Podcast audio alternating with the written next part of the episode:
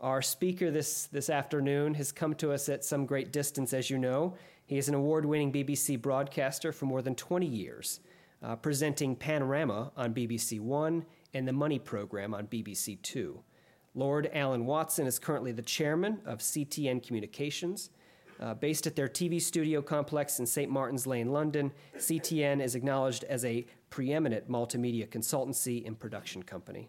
He's a fellow of the Royal Television Society and a former chairman. He was head of media at the European Commission for five years and European chairman of Burson Marsteller for more than 10 years.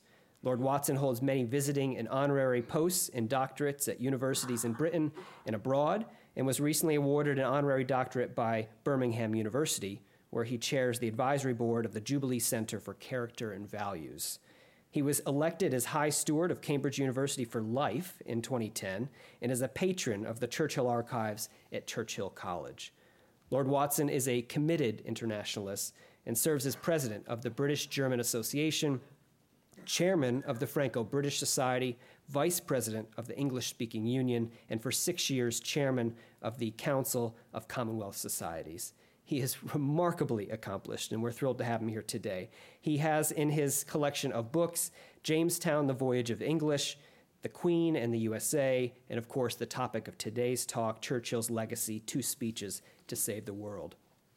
Lord Watson was appointed commander of the British Empire in 1985, and in 1999, he became Baron Watson of Richmond. Please join me in welcoming Lord Watson.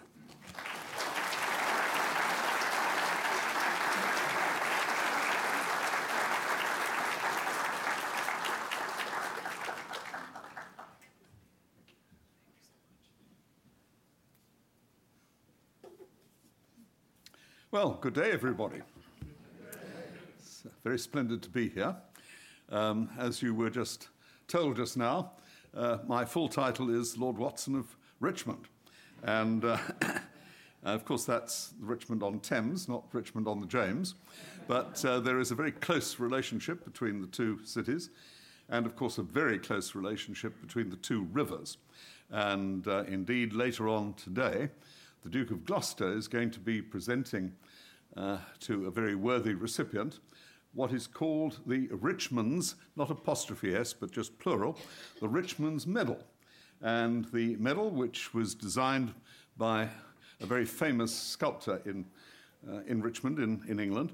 And on one side, it depicts the Thames uh, as seen from Richmond Hill, and on the other side, it depicts the James River as seen from Pebble Hill. And we try to award these medals once a year, just usually one on the American side and one on the British side. So it's a very close and warm relationship. And uh, without going on about it, I do think that, you know, we talk a lot about Anglo American relations. We talk a lot about the relations between governments, and uh, when you have the president you do, that can be quite a challenge. uh, I gather he's still determined to have tea with the Queen, so we await that one with great interest. But um, it's, uh, at the end of the day, it's not about relations between governments, really. It's, uh, it's a relationship between peoples and communities and values and experience and a view and a vision of the world. And that's really the bonding that really does exist, I think, between America and Britain. And of course, the royal marriage, which I'm sure a lot of you saw, will certainly help. so, finally, we've got an American in the royal family. So now, my subject today is uh, these two extraordinary speeches which Churchill made in 1946. And uh, just before I start explaining the background to it, I must just share with you one experience. Uh, I have lectured on this theme in Fulton, Missouri, which is, of course, one of the locations of one of the two famous speeches, the other being Zurich, Switzerland. And uh, I was doing this in the church there, which was the extraordinary church. Uh, it, was a bombed out church in, uh, in London near St. Paul's. And Fulton, as a memorial to Winston Churchill, bought the ruins of the church from the Bishop of London and shipped it across the Atlantic and rebuilt it at Fulton.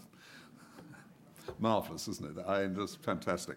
Anyway, there I was, and I was meant to be talking, and there were quite a lot of uh, school children there, you see, and one small boy suddenly put up his hands, he waved, waved, waved, very determined. And my experience with small boys waving their hands in a very determined fashion is you better respond. it's no good waiting. So I went to the young man and I said, Yes, you know, can I help you? And he said, um, Well, he said, I've got a question. He said, uh, You know, if you were born when you say you were born, you're over 100, so why haven't you croaked? Marvellous. I explained that I wasn't Winston Churchill. And, uh, yes. Anyway, it was a good occasion. Um, well, now to these two speeches and what gave birth to these two speeches. I'll talk about the consequences of the speeches as I go through and also in my concluding remarks, but um, I think the origin is very important. The origins of these two speeches really lie at the Potsdam Conference, which concluded the Second World War in Europe. And of course, as many of you will know, perhaps all of you know, uh, Churchill arrived at Potsdam as British Prime Minister, had to leave in the middle to go and fight a general election in Britain, which he lost, and his place was taken by Mr. Attlee, who then became Prime Minister. Uh, there's a very funny story told about Churchill trying to explain that he was going to have to go back to Britain to fight an election to Mr. Stalin, who found it somewhat incomprehensible. Uh, simply said, Do not worry, I have never lost an election. anyway, Churchill, I think, knew pretty well that he was going to lose, and indeed did. So, that's very important in terms of these two speeches because Churchill loses the election. And as many of you will know, Churchill suffered from sometimes a form of depression, which he always called his black dog mood. And if the dog took him by the throat, uh, the mood could last quite a long time and could be serious in terms of his own morale. and in this particular case, losing the election meant that the black dog got him by the throat. And um, his wife, Clemmy, said, uh, Well, there, there may be some benefit to what has happened. And he said, It's very well disguised. and he was very depressed by it all. Uh, actually, uh, so depressed that when the king uh, offered him the Order of, the Order of Merit, he actually turned it down and he said, Your Majesty, I cannot possibly accept the Order of Merit when the British people have just given me the Order of the Boot. and that's an indication of what he really felt, I suppose. But uh, he, he has to leave. He leaves Downing Street, of course, he leaves Chequers, and uh, he's sitting down in his country house and feeling down. And suddenly a letter is put in front of him. And it's a letter inviting him to go and give his views on the world and its future at a college which he's never actually heard of, Westminster College, Fulton, Missouri. And it's a formal kind of letter, really, and signed by the, the dean. but then at the bottom, Harry Truman has written in his own hand this is a fine college in my home state. And then the magic sentence If you come, I will introduce you. And Churchill immediately thinks this means a train journey with the new President of the United States from Washington down to Fulton. This is an opportunity I must take. And he turns to Clemmy later on that day and he said, And one thing I can tell you the Americans will listen to me. and um, so it proved to be. And it's the beginning, therefore, of this first of these two speeches. To just stand back from both speeches, this is the Fulton speech, and then six months later, the Zurich speech. the so called Europe Arise speech. So the Iron Curtain speech and the Europe Arise speech. And as I found very clearly when I was working with the Churchill Archives at Cambridge, uh, the two are very closely linked. And they share uh, a very high degree of the same motivation. So, anyway, um, he decides that he will accept this. And from the moment he accepts the invitation, which he does with alacrity, his morale improves, the black dog shifts off him, and uh, he's talking about uh, how much he's looking forward to uh, crossing the Atlantic. And he does cross it a month or so later, and um, he has a great crossing. He's not many, well, in fact, he's about the only civilian on board, apart from his own security people. There are 10,000 Canadian troops going home. And that's quite important because at the heart of the Fulton speech is going to be his awareness and extreme nervousness about the way in which the Western armies are denuding themselves in Europe by going home, whereas the Russians are not going home and have no intention of going home. And therefore, the imbalance is growing all the time. And while, of course, the atomic bomb was already there as a, as a factor, an important factor, but actually that was not going to help the situation on the ground, where the Red Army was now, in effect, in occupation of all of Eastern and Central Europe, and of course, half of the city of Berlin. And so that's a very important background. So he's on that ship and he's thinking, I'm actually part of this exodus, if you like, uh, which is part of the problem. And he talks, he gets the microphone, talks to uh, uh, the crew, and he talks to all the GIs who are on the boat. And uh, he says to them, Have you thought how remarkable it is, and given the size of the waves, that we cut through them and we will arrive, albeit a little late, but we will. And why is that? Uh, that is because we know where we're going, and the waves do not.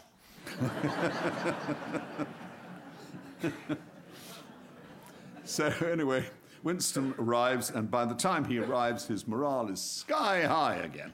And he immediately gives a press conference in which he dismisses any idea that he won't uh, run for office at the next general election and that he is going to win and he's going to kick that socialist Attlee out of number 10 and move in. And uh, that's how it proves to be in the end. And uh, he's, very, he's very buoyant. Uh, he's actually asked in the, in the press conference uh, Is it true, Mr. Churchill, that uh, you are going to become the head of the United Nations, which, of course, was just being established?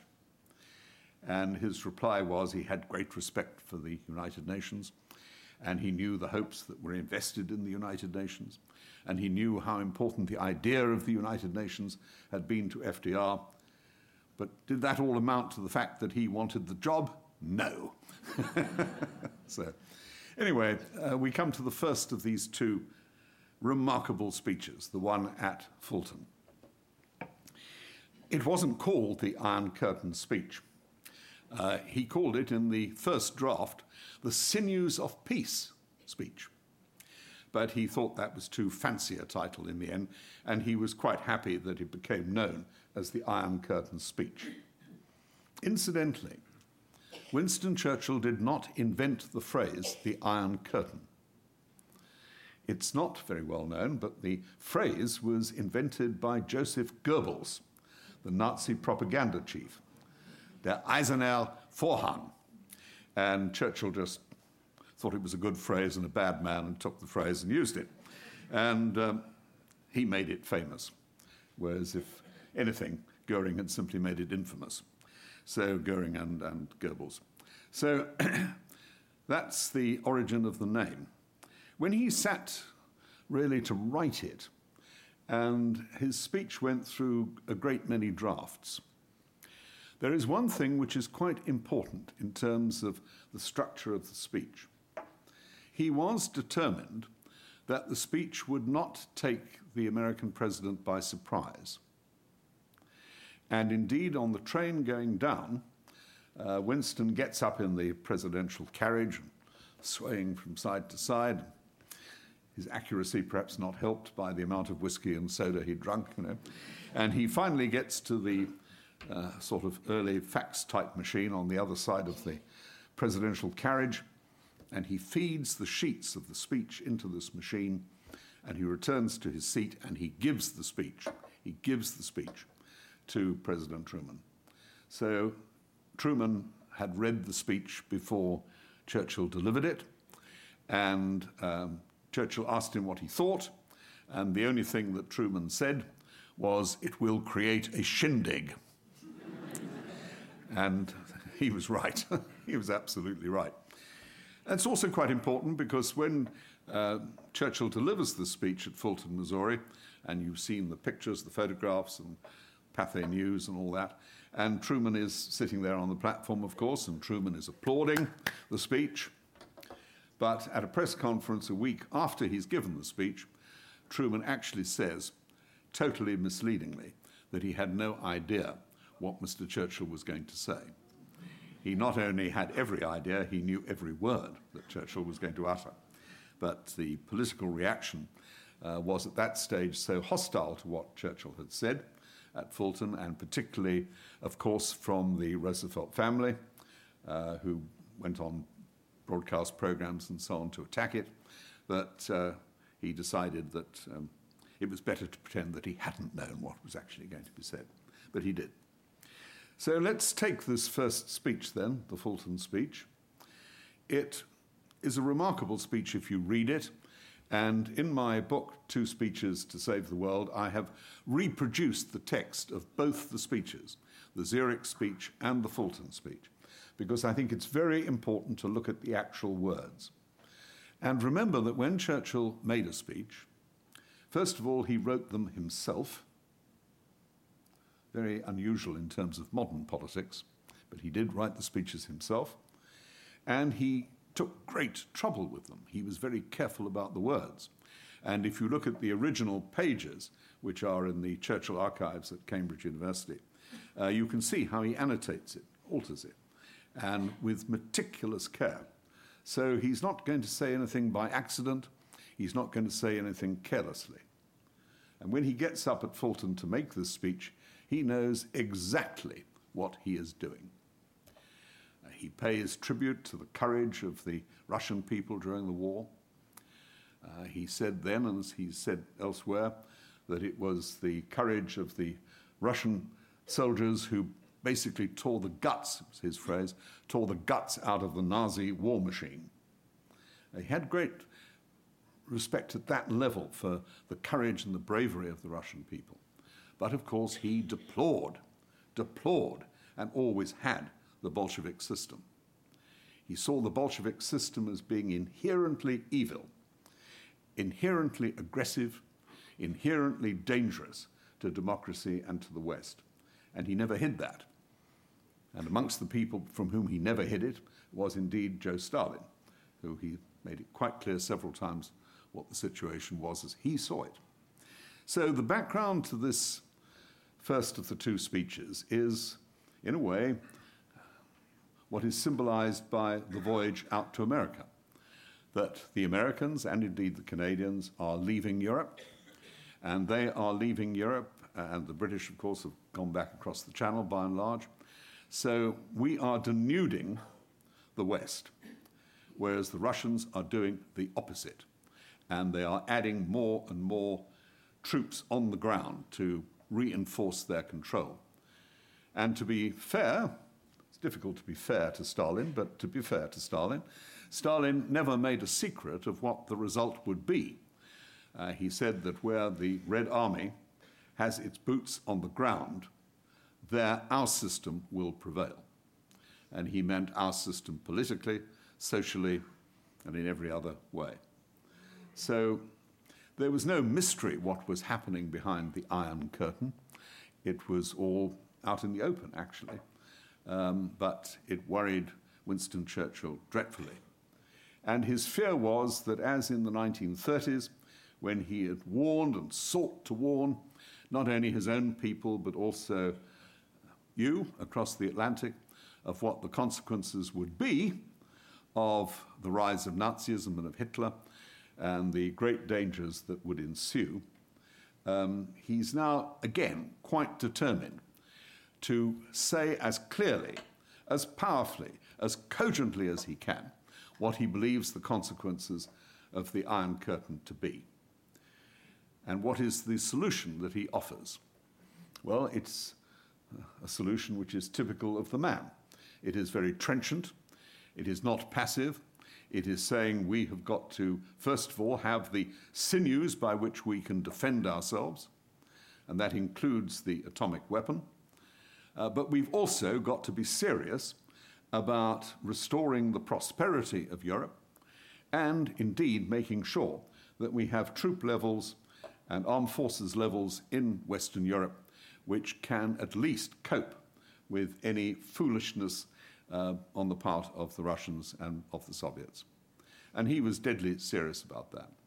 And he was uh, very pleased when, after the war, uh, the Americans decided, Truman decided to station bombers in East Anglia which carried uh, atomic weapons.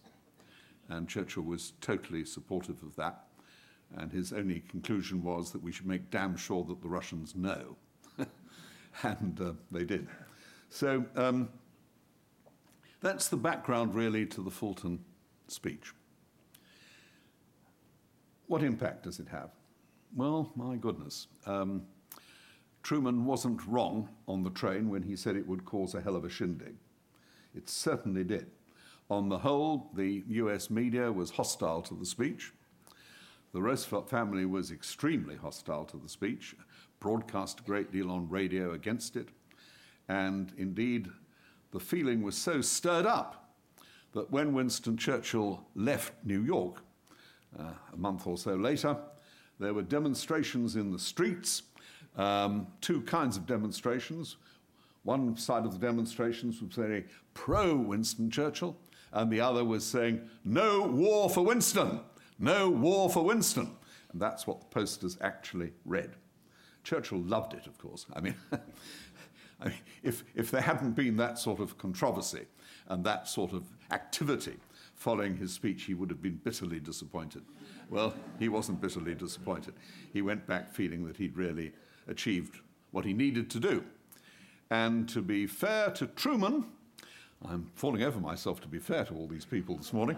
Uh, to be fair to Truman, he writes to Churchill, and the letter is actually in the archives at Churchill College, Cambridge in which he says, uh, I'm paraphrasing it, but I think it's basically right, with every week that passes, what you have prophesied becomes more obviously true. And the speech has the effect that Churchill hoped for. And by 47, you have the Truman Doctrine, you have the commitment to defend democracy uh, wherever it is under mortal threat, and uh, that's a fantastic achievement. Churchill makes a second speech. And the second speech is at Zurich. And it's very important to understand, I think, the relationship between these two speeches the Fulton speech and the Zurich speech.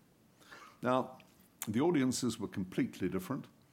Uh, the occasion was an honorary degree. Winston kept on being given honorary degrees.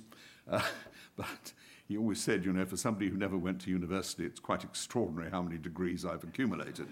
Uh, but um, there it was. He, he got his degree from Zurich University. And um, in that speech, something very characteristic of Churchill's thinking, perception, and understanding occurs. You see, when Winston made the first speech, the one at Fulton.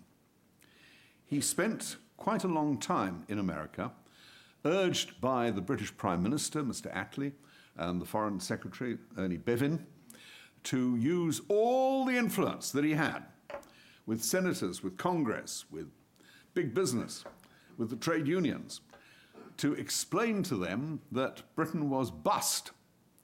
Britain was economically exhausted. And Britain, of course, had had all these supplies and generous support during the Second World War, the second half of the war. Uh, but all of that, all that aid stopped on VE Day.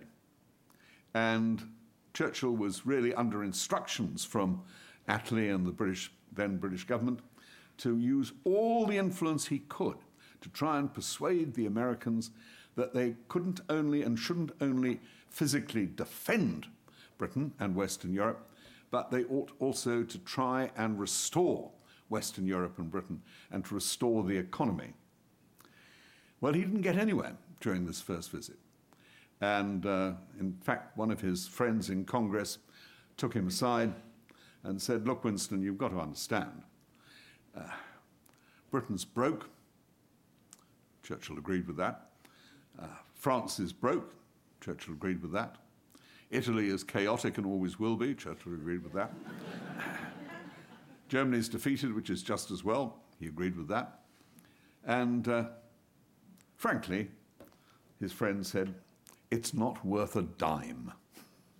It's not worth a dime. And the American reaction at that point was, Of course, we will defend Europe and we have the monopoly, as it was then, of the atomic bomb, which made that credible and to some extent balanced the numerical overwhelming superiority of the Russians in Central Europe. But would they go any further? Would they actually get involved in trying to restore the economy or helping to restore the economy of Western Europe and of the United Kingdom? And that's why Churchill makes the Zurich speech, the second of these two speeches. Because while very few British public figures, I think, understood that the American commitment to defense would not automatically include some agreement to support the economy of the United Kingdom and of Western Europe, Churchill understood that those two things were different and that the American reaction, remember he's half American, the American reaction would be that it would be very unlikely that they would pour treasure across the Atlantic, which they would see as charity, unless they were impressed by the evidence that the Europeans themselves were doing something for themselves. And that's the point of the Zurich speech. So, in the Zurich speech, Churchill is trying to produce the evidence that Europe understands this American precondition and understands that at the heart of Europe doing something politically, there has to be a reconciliation between France and Germany. And that's the key to the Zurich speech. The Zurich speech starts with Churchill making it clear that there has to be this reconciliation between France and Germany. De Gaulle is infuriated. Uh, de Gaulle writes to Churchill and says, This is one of the worst speeches you have ever made. Do you not realize what we have suffered at the hands of the Germans? Do you not understand the price we have paid for the Nazi occupation of France? How can you possibly now get up and say that you expect France to extend the hand of reconciliation and friendship to Germany? It's simply inconceivable. And Churchill's response is, well, you better start conceiving it. Because this is what America will require. This is the evidence which will make the difference. And fortunately, fortunately, uh, de Gaulle is being advised by a very small physical man, Jean Monnet, who I knew and I considered him a personal friend. And Jean Monnet was uh, a remarkable guy. Uh, he knew the States very well. He worked in New York as a banker in the 1930s. Uh, he was tremendously important in 1939 40. And for example, the Merlin engines, which had been ordered by France, he gets, unilaterally, he gets them redirected to Britain, and a lot of them go into the Spitfires. Uh, he really, you know, made a big difference. Uh, lovely man, incidentally. He told me one story. I'll just pause on this for a second because I think it's so marvelous. Um, de Gaulle sort of spoke English. and Churchill thought he spoke French. Uh, and uh, poor Jean Monnet used to get the job of sitting between the two great men, you see, and making sure that they understood each other. And there was one wonderful story he told me that uh, during the Second World War, when the French, without asking Allied permission, certainly not British or American permission, had occupied an island in the, off the Canadian coast to plant the tricolor for Free France. And at that time, Winston had been on a visit to Washington, and the news of this was handed to him and to Roosevelt at a dinner in the White House. And Roosevelt turns on Churchill and says, Why can't you control this man? Winston does his best to explain why. And, uh, but when he gets home, he calls de Gaulle in. And he really launches a tirade at him. He actually speaks at him, apparently, because I heard this from Monnet, for 40 minutes without a stop. De Gaulle sits there, impeccable in his uniform, kepi on the table, doesn't reply at all. And at the end, he just puts his kepi back on, salutes, turns on his heel, and walks out. And Churchill sits there, and Monnet thinks, what on earth is going to happen now? And all that Churchill said is, magnificent. Ah. magnificent. So um, Churchill had a great admiration for de Gaulle. Uh, he found him the cross of Lorraine that I have to bear and all that sort of thing. And indeed, he was many times completely impossible.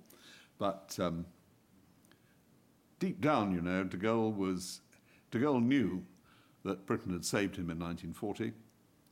And deep down, he knew that Britain had saved France in 1940.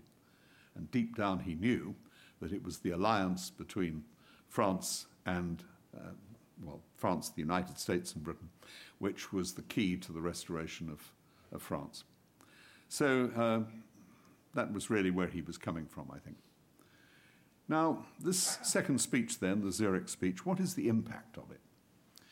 Uh, he calls for a partnership between France and Germany, and he calls for an economic partnership between France and Germany, and he identifies this partnership as being the key to the edifice of post war Europe and the key to credibility on the part of the Europeans with the United States. And so it proves. And uh, we have correspondence, for example, from Marshall uh, acknowledging the importance of the Zurich speech. And it's only a matter of months, uh, in effect, the beginning of Marshall aid and the commitment by the United States not only to the nuclear defense of Western Europe, but to the economic restoration of Europe. Not as charity, but in support of concrete actions which were being taken by France, by Germany, to reconcile the two, and those steps being taken with the total support of Great Britain. So, these, I've called this little book, Two Speeches to Save the World the Fulton speech and the Zurich speech. And I do believe that these two speeches did a great deal to save the world. And if we look back now, and if you try to take these two speeches out of the record, out of the story of 1946, what would have happened? You see, we look back on these things now and we think, well, there was something inevitable. Surely the challenge, the dangers were so clear people would take the action that they did. But it wasn't like that. And in fact, in 1946, hardly anybody had hardly any ideas about what to do. I mean, Europe was totally devastated. Britain was, as the Americans well knew, broke. And the United States had a very strong preference to get the boys home and to get on with life uh, without having to somehow get entangled in Europe yet again. So this was not an easy sell, not an easy sell.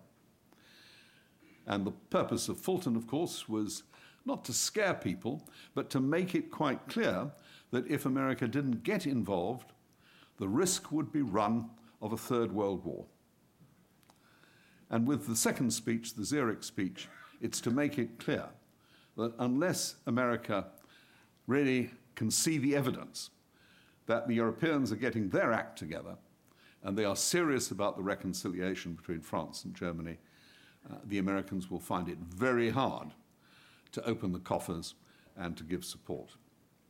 Well, it all worked out, as we now know, well, and Marshall Aid started, and uh, Marshall actually attributed a great deal of influence to Churchill's speeches on all this. But the lesson for us now, I think, is nothing is inevitable. And if a vacuum exists and no hope, no ideas, no vision enters the vacuum, then terrible things do follow. That's the lesson of 1938 and 39. And it was to avoid that ever happening again that Churchill makes this great commitment. He loved the story and used it in an article that he wrote for the Daily Telegraph at this time of a Spanish prisoner. It's a kind of parable. And this prisoner has been unjustly entombed in some dungeon somewhere for 20 years. And he is emaciated and he's ill and he's sick and he thinks he's going to die. And he struggles to his feet and does what he's tried many times before to do, namely to open the door of the cell. And he hurls himself at the door, and to his utter astonishment, it opens. It opens. And Churchill spoke that as a parable, of course. If we feel we are trapped, if we feel that there's no way through, there's always got to be hope, and there's always got to be the determination to give it a try. Never give up, said Churchill, and that's what he meant. Thank you.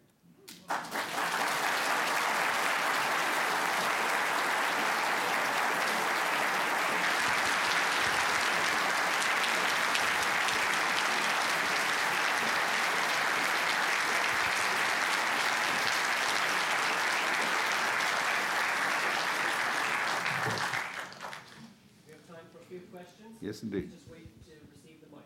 We have one in the back.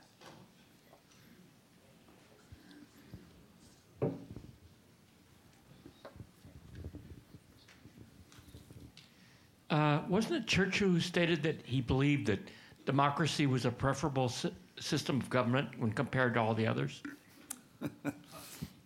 Yes, I think the, the tonality of that observation is sometimes misunderstood.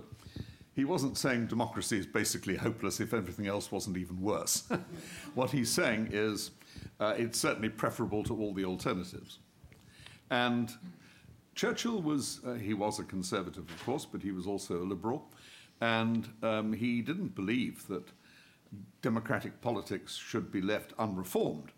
Uh, he believed in change, actually, and he was a political activist. It's important to remember that. I think there's another thing always to remember about Churchill's approach to democracy. It was never really partisan.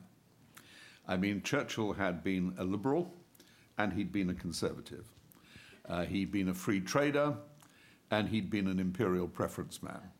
He'd been uh, so many contradictions, it's, you know, almost impossible to list them. But his commitment is always ultimately to freedom, and his belief is always that free people have the potential to enormously enhance the position of the world. And that was genuinely what he believed. So he wasn't a, a sentimental optimist, goodness me, not after what he'd been through. And one other thing I think it's worth just mentioning in terms of uh, trying to place Churchill have, have many of you seen this film um, about Halifax and Churchill? Um, what's it called again? Darkest Hour, that's right. It's, it's rather a good film, I think, yes. And the, um, the portrayal of Halifax is actually, I believe, very accurate. Um, and it's well worth seeing. But if you look at that film, the two things which strike me so powerfully about it was you remember, those of you who've seen it, that he has a very bad cabinet. And one of the reasons that the cabinet has gone so badly is Halifax. And Halifax is saying rather archly as he could, you know, you must remember, Winston, that wars are not won by words. very helpful. Uh, and Churchill sort of stomps out, you see, and he's really furious. And then the king comes and sees him and cheers him up. So, um, but, you know, let's always remember that Churchill uh, did look into the abyss. And it's quite clear in 1940 that there is a moment when Churchill actually says to the cabinet and to his political colleagues, if it comes to it, and it may, that we have to die in our own blood, so be it. So be it. So it's very important, and those of you who've perhaps been to the war rooms in London, uh, you know, that's not a paper mache stage set. I mean, that is really as it was. And I don't know if those of you who've been there took in the fact that the uh, corridors that lead out of the war rooms are enfiladed.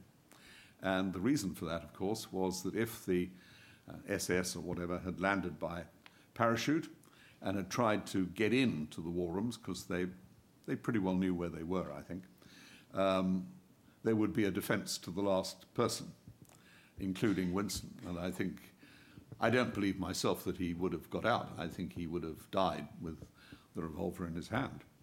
And um, so if you haven't been to see those war rooms, it's worth going to because I think they're genuine. Yes, let's have another question.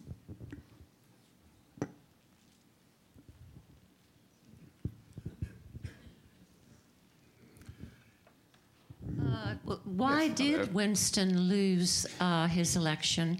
And uh, could you speak a little bit more about British politics? Thank you. Well, the two are not really related, I have to tell you. the reason he lost the election, there was actually no surprise. First of all, he lost it uh, on the armed forces vote. And the armed forces vote was largely a postal ballot, of course, because the armed forces were everywhere at that stage. And um, I think a lot of them, deep down, felt, oh, well, you know, Winston is a war horse. And if he gets back, you know, he will enormously increase the war effort against Japan. And when he's finished with Japan, he'll probably have a go at the Soviet Union. That wasn't so unrealistic, by the way, because Churchill had drawn up a war plan before he left number 10 of how to deal with the Russians if there was no other way of dealing with them than hitting them on the head. And as you know, Winston's great motif on all this was uh, if you meet a crocodile, hit it on the head. Because it's not smiling at you because it likes you, it's smiling at you because you're breakfast. so um, I think that was one factor. But I think the other factor, which was more important actually, was Churchill had been totally involved in the war effort. And of course, Mr. Attlee and the Labour Party and the trade unions, Ernie Bevin, had all been part of the war cabinet of the coalition government. But they had been drawing up their plans for social reform, for the welfare state, for all this, homes for heroes, and all that kind of thing, um, during the war. And Churchill hadn't looked at any of that, uh, and even the Beveridge plan on education. I mean, he simply wasn't, he wasn't not interested, but he was too busy doing other things.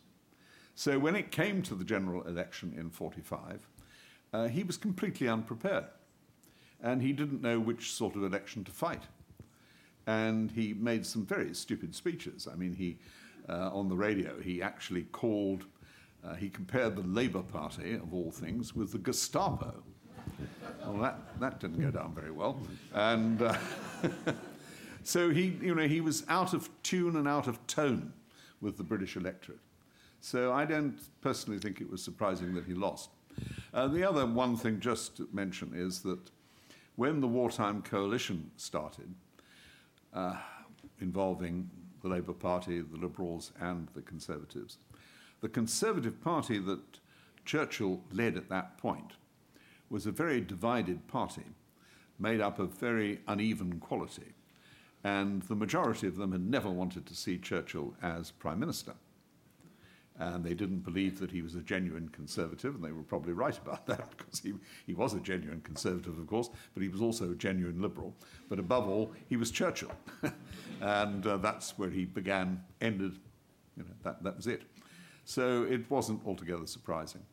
I find it more surprising that he actually got back into number 10 uh, five years later. How on earth did he achieve that? But uh, he did. I think um, I know the Churchill family, I've got to know them quite well.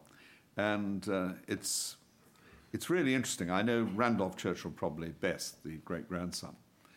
And every now and then, it's quite extraordinary, you just get a flash of the same thing. It's very interesting. But let me tell you about the, the premiere of The Darkest Hour, because this was a wonderful Churchillian moment. We had the premiere in a private cinema in London, and um, most of the people in the cinema belonged to the Churchill family. There are an awful lot of people in the Churchill family. And there we are, and I was sitting next to Randolph. And I'd no sooner sat down than Randolph said, um, We're going to see this film. He said, Have you seen it? I said, No. He said, I haven't seen it, no. And I'm not going to see it, and nor are you, unless we have at least two bottles of iced Pol Roger here. and we did, but we both enjoyed the film enormously. Any other questions? Lord Watson, uh, the Fulton speech was given on March 5th, 1946. Yeah. Three days later, on March 8th, 1946, Churchill gave a speech here in Richmond before the right. Virginia General Assembly. He had been invited by the legislatures of four states Mississippi, South Carolina, Kentucky, and Virginia, and he gave the speech in Richmond. Uh, again, he advanced the same themes that he had in Fulton. But there is, or at least there was recently, an exhibit in the state capitol about yes. that event. It included a letter, uh, I believe, from President Truman uh, to the governor of Virginia at the time, saying he understood that um, a, a, member of the General Assembly was going to propose a motion that this uh, economic aid be extended at that time. And there was conversation among uh, uh President uh, Truman and the great Senator Byrd and the mm-hmm. members of the General Assembly saying, not yet. And I just wondered if you'd seen that exhibit. Uh, no, but I was in the Capitol yesterday, actually, and I did go into the office and uh, sat in the chair that Winston had sat in. Uh, you always know, incidentally, which chairs Winston sat in, not only because people put little plaques on them, but they are of a certain size and shape. the one that's in the office there is, is no exception. Uh, of course, he enjoyed his visit to Richmond enormously. And in my book, with, I think there's one, maybe two photographs of the visit. And uh, there was, of course, an extraordinary incident which could have been an appalling tragedy. The carriage that took both men to Colonial Williamsburg, because of the flash photography of those days, which was very sharp, the horses reared up. And there was, for a moment, a real danger that both men might have been thrown out of the carriage. And uh, Clemmy and uh, the president's wife were both watching, and they both turned to each other and said, It'll be all right, they're both cavalrymen. uh, so it proved. But of course, it was pouring with rain, as you know. Um, the photographs, I was in the Capitol yesterday and I was looking at some of those photographs, and Churchill is drenched. I mean, his raincoat is black with rain, but he had a great time and they all went off. I'm not sure where they went off to drink afterwards, but there's a shot of them all drinking a great deal. Uh, I must just tell you a little story because I, I th- think you, it's in the book. But uh, when he goes to Fulton for the Fulton speech, Fulton, of course, was dry. It was a Presbyterian community. and um, the whole thing doesn't start well, actually. Winston arrives first, and there's this lunch and there's no alcohol. And uh, so Winston is really quite grumpy, and he's sitting there, and he, he's given a ham, as one tends to be, and he munches his way through the ham. And the hostess leans across and says, uh, Mr. Churchill, uh, are you enjoying the ham? It is really iconic. And he looks at her and he looks around the table and he says, Madam, ah, this ham represents the Everest behind the evolution of the pig. we, we have no record of what her reply was. but what we do know is that after the lunch and before he makes the speech, the FBI is sent out fanned across Fulton to find booze. and in the end, the only booze they can find belongs to a Scottish doctor who keeps it for medicinal purposes. and two bottles of this medicinal purpose whiskey are immediately brought back by the agents. and Truman and uh, Churchill finish them off before the meeting starts. So they're in a much better humour by the time they go out than they have been to this point. Fine. Anyway, thank you all very, very much, and uh, it's been a great pleasure.